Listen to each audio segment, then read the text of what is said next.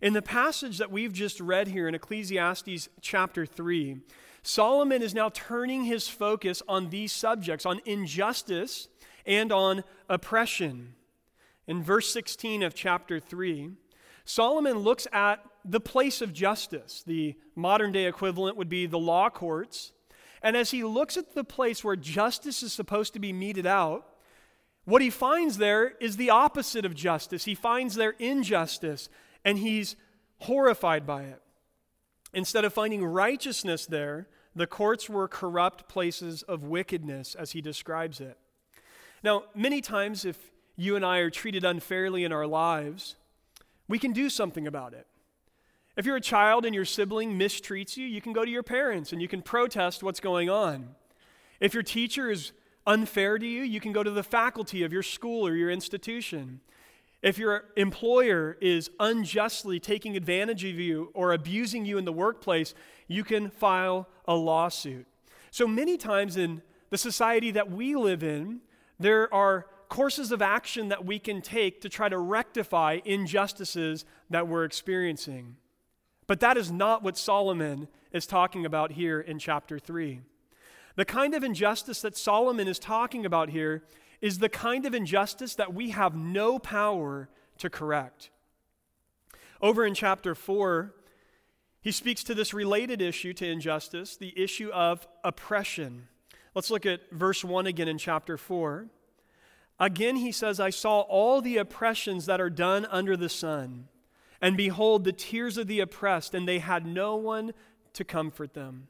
On the side of their oppressors, there was power, and there was no one to comfort them. Here, Solomon is looking at systemic oppression. He's saying that there was no one to comfort the oppressed. The oppressors were the ones that possessed all power. They could do whatever they want. And all those who were oppressed were able to do is cry and cry out. And there was no one there to comfort them, no one to come to their aid. Perhaps he's referring to economic oppression, which was a major issue in the ancient world, where those who were rich and powerful would abuse and take advantage of their labor force. They would withhold their wages, they would not honor their agreements. In the New Testament, the book of James, he speaks to this sort of economic oppression. James writes this in James chapter 5 Behold, the wages of the laborers who mowed your fields, which you kept back by fraud are crying out against you, and the cries of the harvesters have reached the ears of the Lord of hosts. You have lived on the earth in luxury and in self indulgence. You have fattened your hearts in a day of slaughter. You have condemned and murdered the righteous person. He does not resist you. Heavy words. Now, up to this point in chapter 3, Solomon has been arguing that there is an appropriate time and season for everything that is done under the sun. From the time of our birth to the time of our death and everything in between. And Solomon tells us in plain language that the world that you and I live in is God's world. And God is the one that is in control of everything, these times and these seasons in our world, and listen, in your life. In fact, in chapter 14, he says, Whatever God does endures forever. Nothing can be added to it, nor anything taken away from it. God has done it so that people fear before him. In other words, Solomon has been making the case up to this point in chapter 3 that God is sovereign. God is completely in control. This world is not uh, running by chance or fate, this world is under God's control. Now, of course, this raises a question. If all that is true, if the world that we live in is being governed by God, not chance, then how do we make sense of all that's going wrong in our world? How do we account for the pain and the suffering and the evil, or in this context, the injustice and oppression that we see in the world around us? How could these things exist in a world governed by a good God? And these are the questions that Solomon is going to wrestle through in this passage. And from his reflections, we can gain a few insights that help us to process these questions too. Surprisingly, Solomon finds um, solace in death He finds solace in death. Now, that sounds kind of crazy, right? Death does not seem to be the place that we would look to and go, that's where I find solace in a world going wrong. Most people are terrified of death. They don't look to it as a place of comfort, they're afraid of it. Woody Allen famously said, I'm not afraid to die. I just don't want to be there when it happens. And I think that's how most people feel. It's like we are scared of death. We don't want to be there when it happens. Unfortunately, for Woody Allen and for all of us, we will be there when it happens.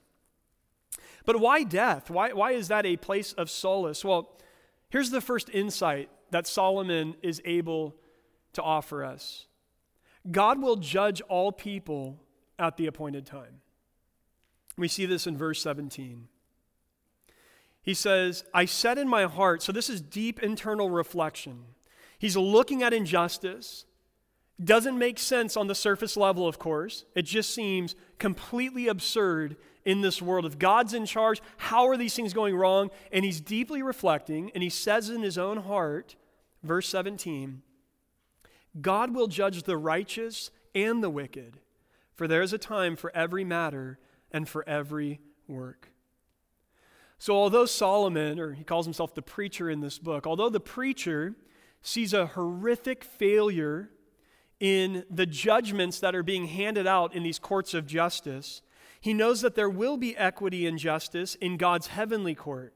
He says, For there is a time for every matter and for every work. That language brings us back to verse 1 of chapter 3 when he began his poem about the world. He says, For everything there is a season and a time for every matter under heaven. Again, every thing in this world has an appropriate or appointed time in God's economy. And now Solomon is saying, including justice. Sure, it might not be manifesting itself in every situation in the here and now. There are times in this world, because this is a broken world system, where you're longing for justice, justice needs to happen, and yet it doesn't come through. But Solomon is saying, look, as I step back and I really reflect on things, I'm aware of this truth that one day there is coming an appointed time, there's coming a moment when God is going to judge both the wicked and the righteous. Everything is going to come to light, and everything is going to have its day in court. Now, one conclusion that people can draw, and sometimes do draw, from all of the evil that they see in the world is that God doesn't exist. They look at the world the way that it is and they say, there's no way that there can be a God because this world is too evil. Another conclusion people can draw is that perhaps there is a God, but if there is, he must be evil and malevolent. The Bible consistently rejects that. The Bible teaches us that God is not responsible for evil. God is not trying to be malicious to you. He's not, he's not the one that's behind all of the sin and destruction in the world. No, the Bible teaches us that humans are responsible for the evil that we see in the world. In James 1 13 and 14, he deals with this. He says, Let no one say when he is tempted, I'm being tempted by God. For God cannot be tempted with evil, and he himself tempts no one. But each person is tempted when he is lured and enticed by his own desires. James then is rightly locating the genesis of evil that we see in the world in the human heart. It's a slanderous accusation to say to a good God that you're the one that is making me do evil, or you're the one that is causing sin in the world. We're the ones who are responsible. Another response to the evil and injustice in the world is that sometimes people would say, well, perhaps God is ambivalent.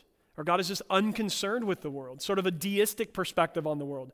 Sure, maybe there's a creator, maybe he got everything going, he kind of wound up the universe and sent it off and running, but he just doesn't care about what's going on right now. He must not care. Look at the world. But, family, this is not Solomon's view. None of these are Solomon's view. None of these are the Bible's view. According to the scriptures, God is keeping track of everything and he keeps perfect accounts. The very last verse in Ecclesiastes tells us as much. This is Ecclesiastes 12, verse 14. For God will bring every deed into judgment with every secret thing, whether good or evil. God sees everything. He's, he's not oblivious to what's going on in the world.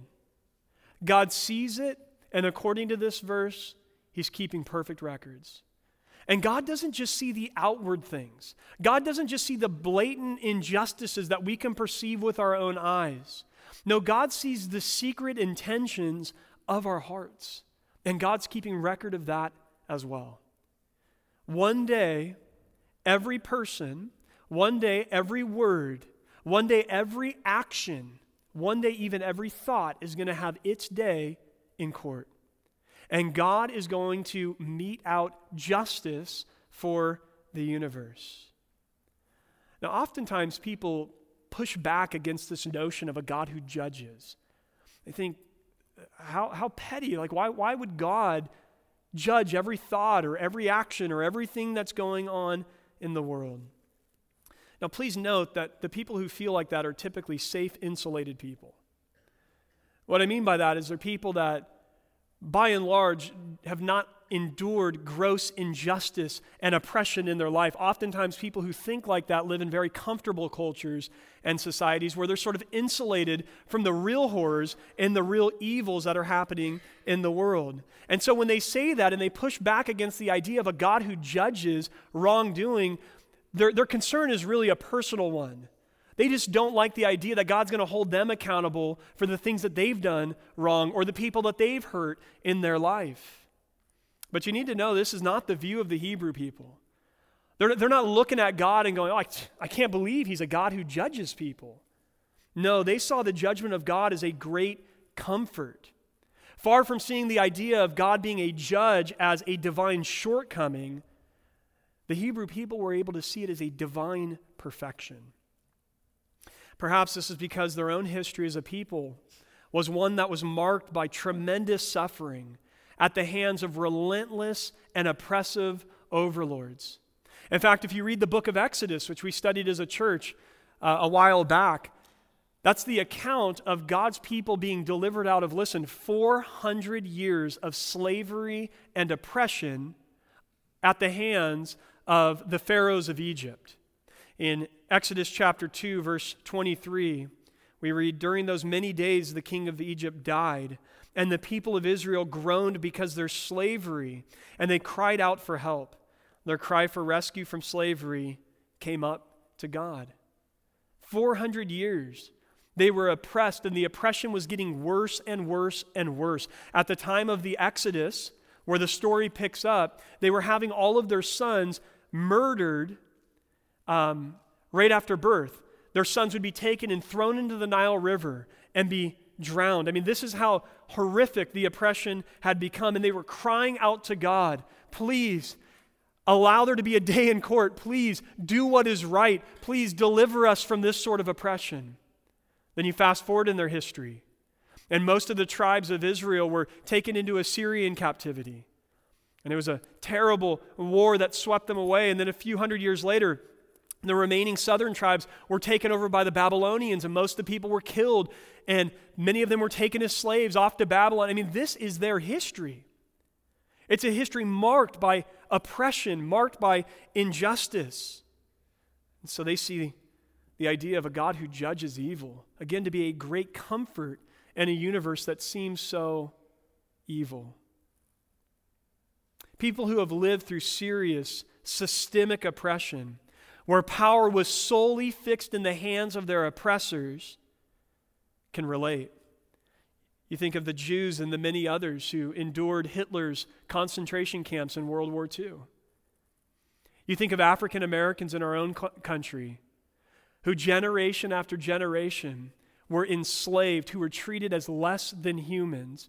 And it was at that time apparent that all the power was in the hands of their oppressors with no end in sight. You think of the men, women, and children under the ISIS caliphate a couple of years ago, and the many others in the world right now through human trafficking, through so many other means, who are right now saying there is nothing we can do. We are powerless against the forces that are at work. When people are in those sorts of circumstances, the idea that God judges evil is a deep and profound comfort. It is a divine perfection that, unlike our human courts, where miscarriages of justice can happen, where oppression can be perpetuated, in the heavenly court, justice and equity will reign forever. Acts 17:31 tells us that God has fixed a day on which he will judge the world, listen, in righteousness. No false judgment, no bribes for the judge. No, hey, we're on the same team. Let's oppress those people. None of that. He will judge the world in righteousness. If you turn to the far right of your Bible and you get to the end of the story, in the book of Revelation, we have a picture of heaven. And in Re- Revelation chapter 20, the Apostle John gives us a view into that final day in court. Here's Revelation 20, 11 and 12. John says, Then I saw a great white throne, and him who was seated on it. From his presence, earth and sky fled away, and no place was found for them. And I saw the dead, great and small, standing before the throne, and books were opened. Then another book was opened, which is the book of life. And the dead were judged by what was written in the books according to what they had done. Justice will triumph, justice will carry the day. But of course, all of that still begs the question why does God allow injustice now? Why doesn't He stop all oppression now? What's He waiting for? Well, the Bible's going to give several answers to that, but Solomon provides one. He provides an answer in verse 18. Look again at verse 18.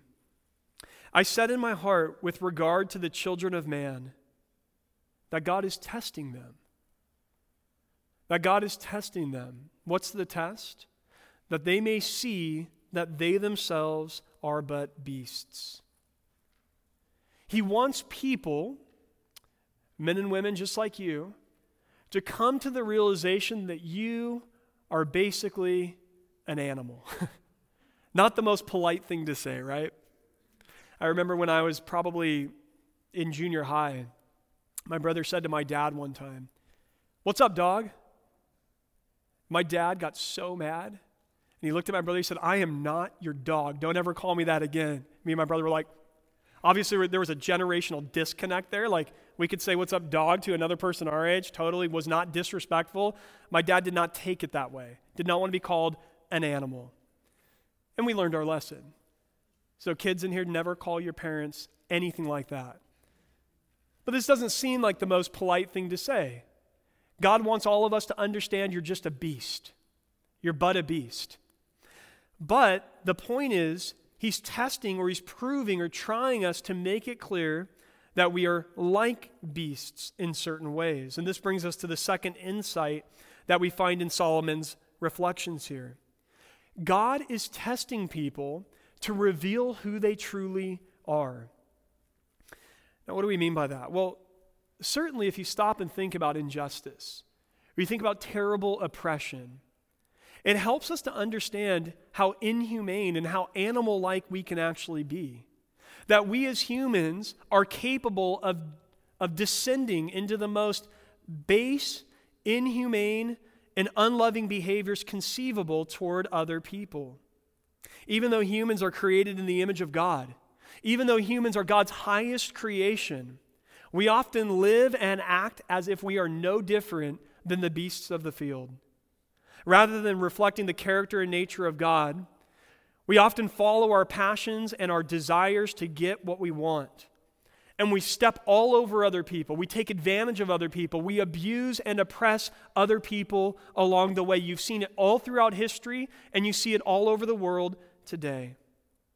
Injustice and evil in the world show us how bad, evil, and depraved we actually are. And God has to reveal this to us. Because many people believe that man is basically good, that people at our core are good. Sure, we might not be perfect beings, but at our, at our core, we're good. Well, the Bible consistently challenges that idea. The Bible wants to make it clear that apart from God's grace, man is selfish and sinful. And that's why we need a Savior. That's why we need rescue from our own sinfulness and our own selfishness. We're bent inward on ourselves and we want to take care of number one. And again, the net result of that is I'll abuse and oppress and take advantage of people to get where I want to go.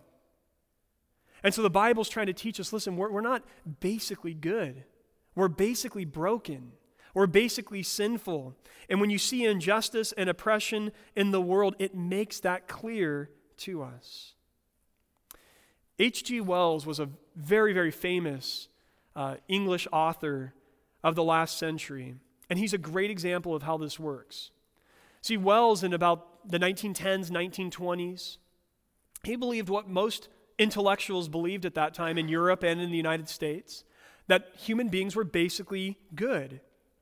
In the 1920s, he, he wrote a book that was extremely popular. It's called A Short History of the World. And in it, he wrote these words, and I quote Can we doubt that presently our race will more than realize our boldest imaginations?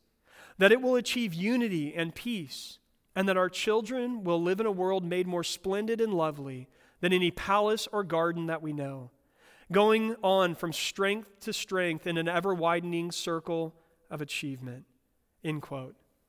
In other words, in his book, he's saying, we're, we're like a generation away from utopia. We're a generation away from achieving paradise, heaven on earth is, we're, we're just, we're on the verge of achieving it. Can, can there be any doubt that this is our future? Well, if you fast forward only 20 years in Wells's life, he changes his tune completely. No longer did he see mankind headed toward never ending peace and unity, but instead he saw mankind as dark and fallen and evil. And of course, the reason for that is this little known event called World War II. Men had returned to beast like savagery. In his final book, written in 1945, the year the war ended, it's titled Mind at the End of Its Tether. Wells wrote, wrote these words. He said, The cold blooded massacres of the defenseless, the return of deliberate and organized torture, mental torment, and fear to a world from which such things had seemed well nigh banished, has come near to breaking my spirit altogether. Homo sapiens, as he has been pleased to call himself, is played out. End quote.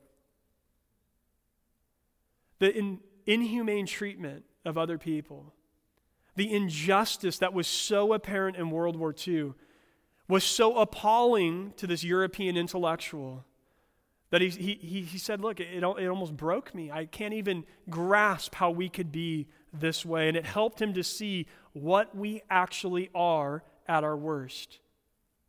We're beasts, we're depraved. But Solomon is not only implying that we're beast like in the way that we treat each other. We're also like beasts in the sense that we are going to die and our bodies are going to return to the dust, just like the animals. In verse 20, there's a reference there to Genesis chapter 3 and the curse of Adam after falling into sin. He talks about us coming from dust and to dust we will return. And Genesis 3:19 as God brings down judgment on our first parents because of their sin, listen to what God says. By the sweat of your face you shall eat bread till you return to the ground, for out of it you were taken, for you are dust, and to dust you shall return. It was sin that led to death in the first place. And now the reality of death reminds people of their sinfulness. Although these corrupt judges are getting away with their wickedness now, thinking that they're above the law, thinking that they have complete power over whatever they want to do to people, death will remind them that they're no different than the animals. They're just dust. God is the one that is sovereign, God is the one that is in control. And sure, you might be doing what you want now. You might think that your wickedness is, is going to go on forever, but guess what? Just like the animals, you too will die. When Solomon says back in verse 19 that man has no advantage over the beasts, we must not take that in an absolute sense. He's speaking from an observational perspective in light of death. He's looking at the world and he's saying, like the animals, all of us too will die and will meet our Maker. And in that sense, what advantage do we then have? But verse 21 is going to open the door for us to consider the main advantage. Verse 21 is a challenging verse. Here's how the King James Version translates it Who knoweth the spirit of man that goeth upward, and the spirit of the beast that goeth downward to the earth?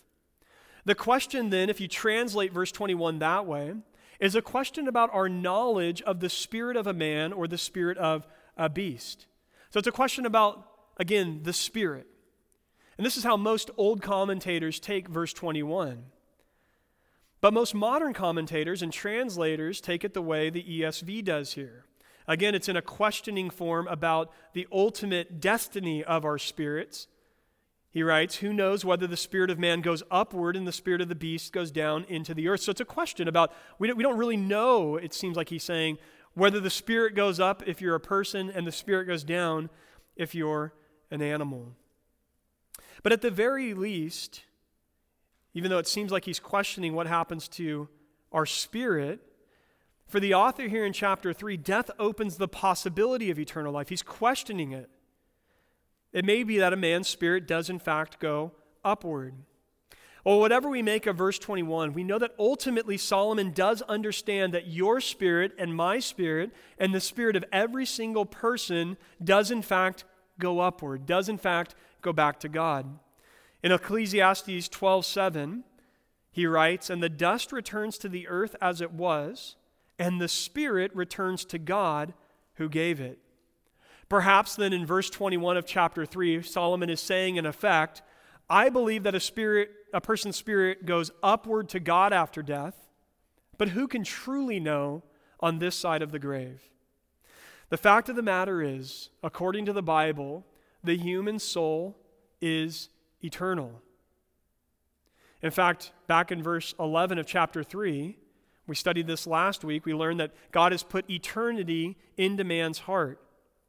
As we just saw from Genesis 3, death only entered into the human condition as a part of the curse. Prior to sin, our first parents, Adam and Eve, were destined to live forever with God. But sin separated our parents from the source of life himself. But of course, this is the very thing that Jesus came to this earth 2,000 years ago to rectify. By paying for our sins on the cross, Jesus removed the barrier that prevented us from the divine life. And through his resurrection, he offers us entrance into that life by faith in him. Thus, Jesus can promise you, me, and every other person who's ever lived eternal life. John 3:16 For God so loved the world that he gave his only son that whoever believes in him should not perish but have eternal life. What great hope for those who are suffering in this world.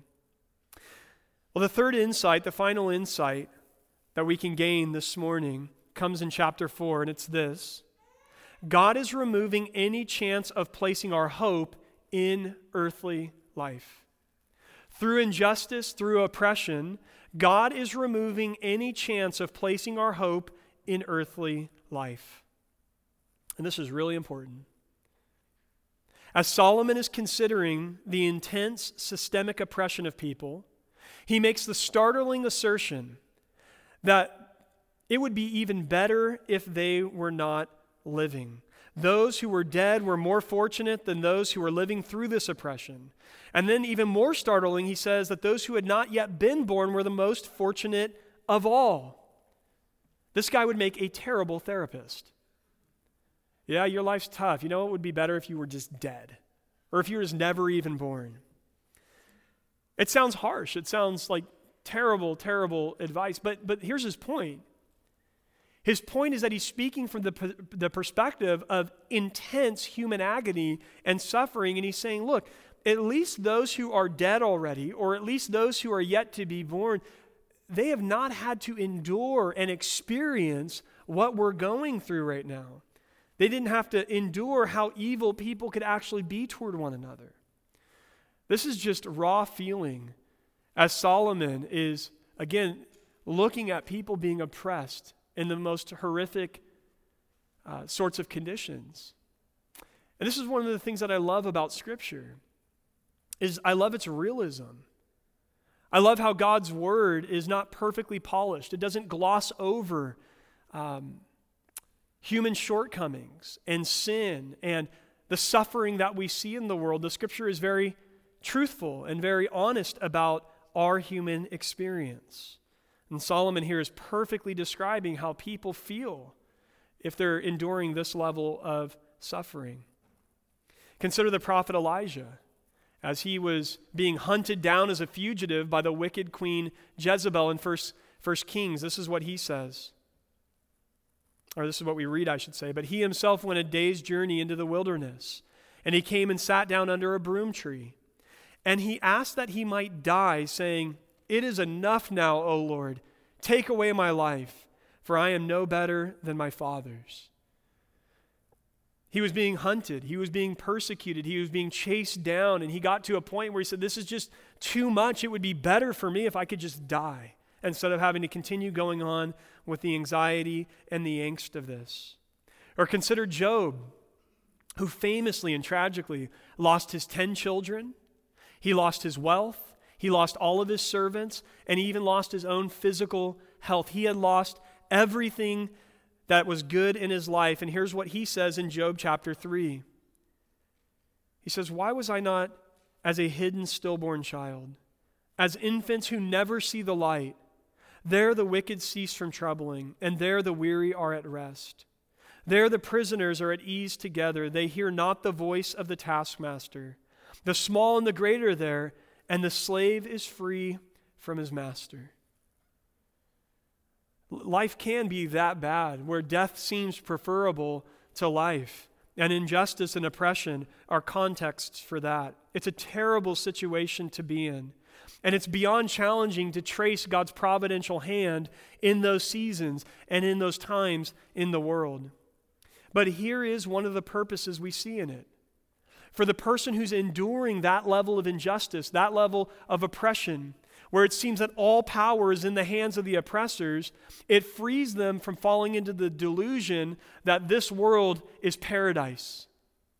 And that's a very real temptation for people who have never lived that way.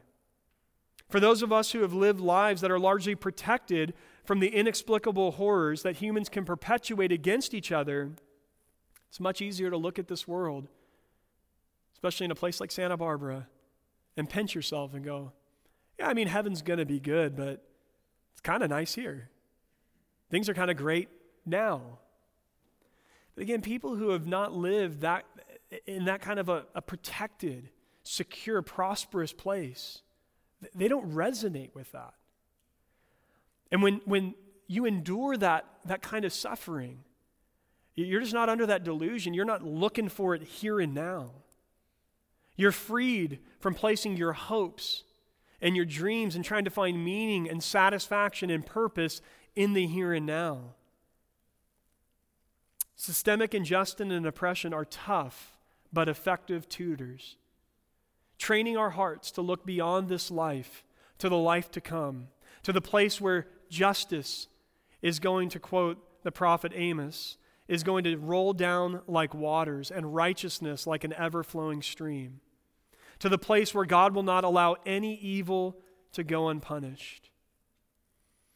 And in that sense, there are good providential purposes that are at work right now in the midst of mystery, in the midst of what Solomon is calling vanity, absurdity, mystery, meaninglessness. We can see that God has good purposes at play. It's certainly not that God is causing evil in our lives, that God is the author of the evil in our lives. No, God is a good God. But God is, in His infinite wisdom and His unlimited power and resources, providentially taking all of the good, bad, and the ugly in this universe. And He's working good purposes in all of it. And the culmination of the story of the human race is going to be a story where justice and equity and righteous reign forever. And God is going to make sure of that. So, in the here and now, God is teaching us humans what we actually are that we are but beasts, beast like in our actions and attitudes when we're at our worst, and beast like in our mortality as we contemplate our same end that will return to dust. And not only that, through injustice and oppression, God is helping people to look beyond the here and now to the there and then, to the eternal city whose builder and maker is God, where these things that the human heart longs for so deeply, like peace and justice and righteousness and joy, will continue on uninterrupted for all of eternity. Amen. Amen. Let's pray.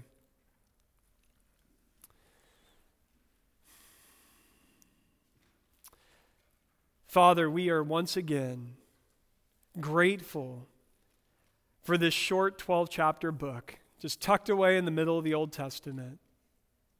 A book that does not shy away from the challenging questions related to our life, related to meaning and purpose, related to origins and destinies, related to injustices and evil.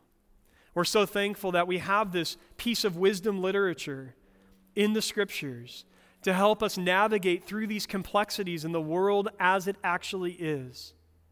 Not the world how we wish it would be or would hope that it is, but the world the way it actually is a world that is damaged and altered because of human sin. A world where selfishness and sinfulness cause us to do all sorts of terrible things. Lord, we're so thankful for divine perspective on these matters today. Lord, we pray that you would help us as followers of Jesus to be advocates of justice and righteousness and equity in the world, that we would not continue to perpetuate these destructive patterns that exist in the world, that we would not allow selfishness in our own hearts to get the upper hand on us and cause us to abuse or take advantage of or oppress other people around us. And Lord, we pray that in the power of the Holy Spirit, in accordance with your heart for the world, that we would be people who are constantly giving ourselves to alleviating injustices and oppression and suffering from our brothers and sisters around the world. Give us eyes to see what's going on and give us hearts to actually do something about it. And Lord, I pray as we witness these things and as we consider the darker recesses of this world and of the human condition, I pray, Lord, that you would humble us, that you would help us to constantly turn to you for deliverance from our own sins. And Lord, that you would help us to keep our hearts firmly fixed on the hope of the glorious future that is ours in Christ. That beautiful eternal city whose builder and maker is God. Help us to live for eternity. Help us to love you because you've loved us. And help us to love our neighbor well. We ask in Jesus' name. Amen. Amen. Well, church, would you please stand to your feet and we're going to close with another song of worship and consider more and more of who God is in his perfect character. So let's worship.